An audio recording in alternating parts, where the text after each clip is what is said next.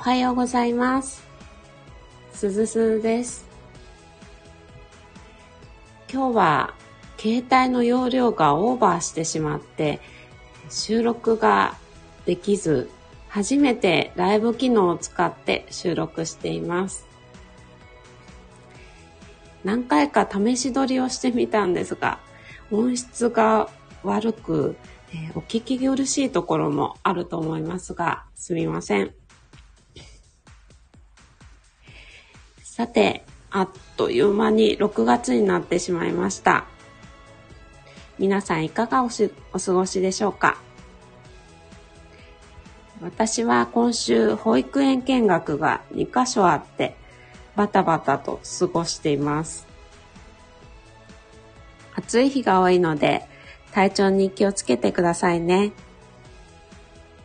さて、今日は先日 YouTuber の鈴川彩子さんのチャンネルの中での、えー、幕張本郷駅から幕張駅まで歩いてきたよというタイトルの動画を見て、息子と全く同じルートを通り、真似をして歩いてきたお話をします。私たちが通った歩道橋は写真を見ていただいた方がわかりやすいと思うんですけれども、長くて傾斜がとてもきつかったです。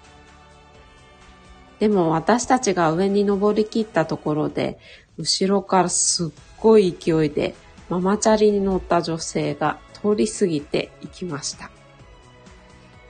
こんなところでマラソンの練習をしたら余裕でフルマラソンを走れそうです。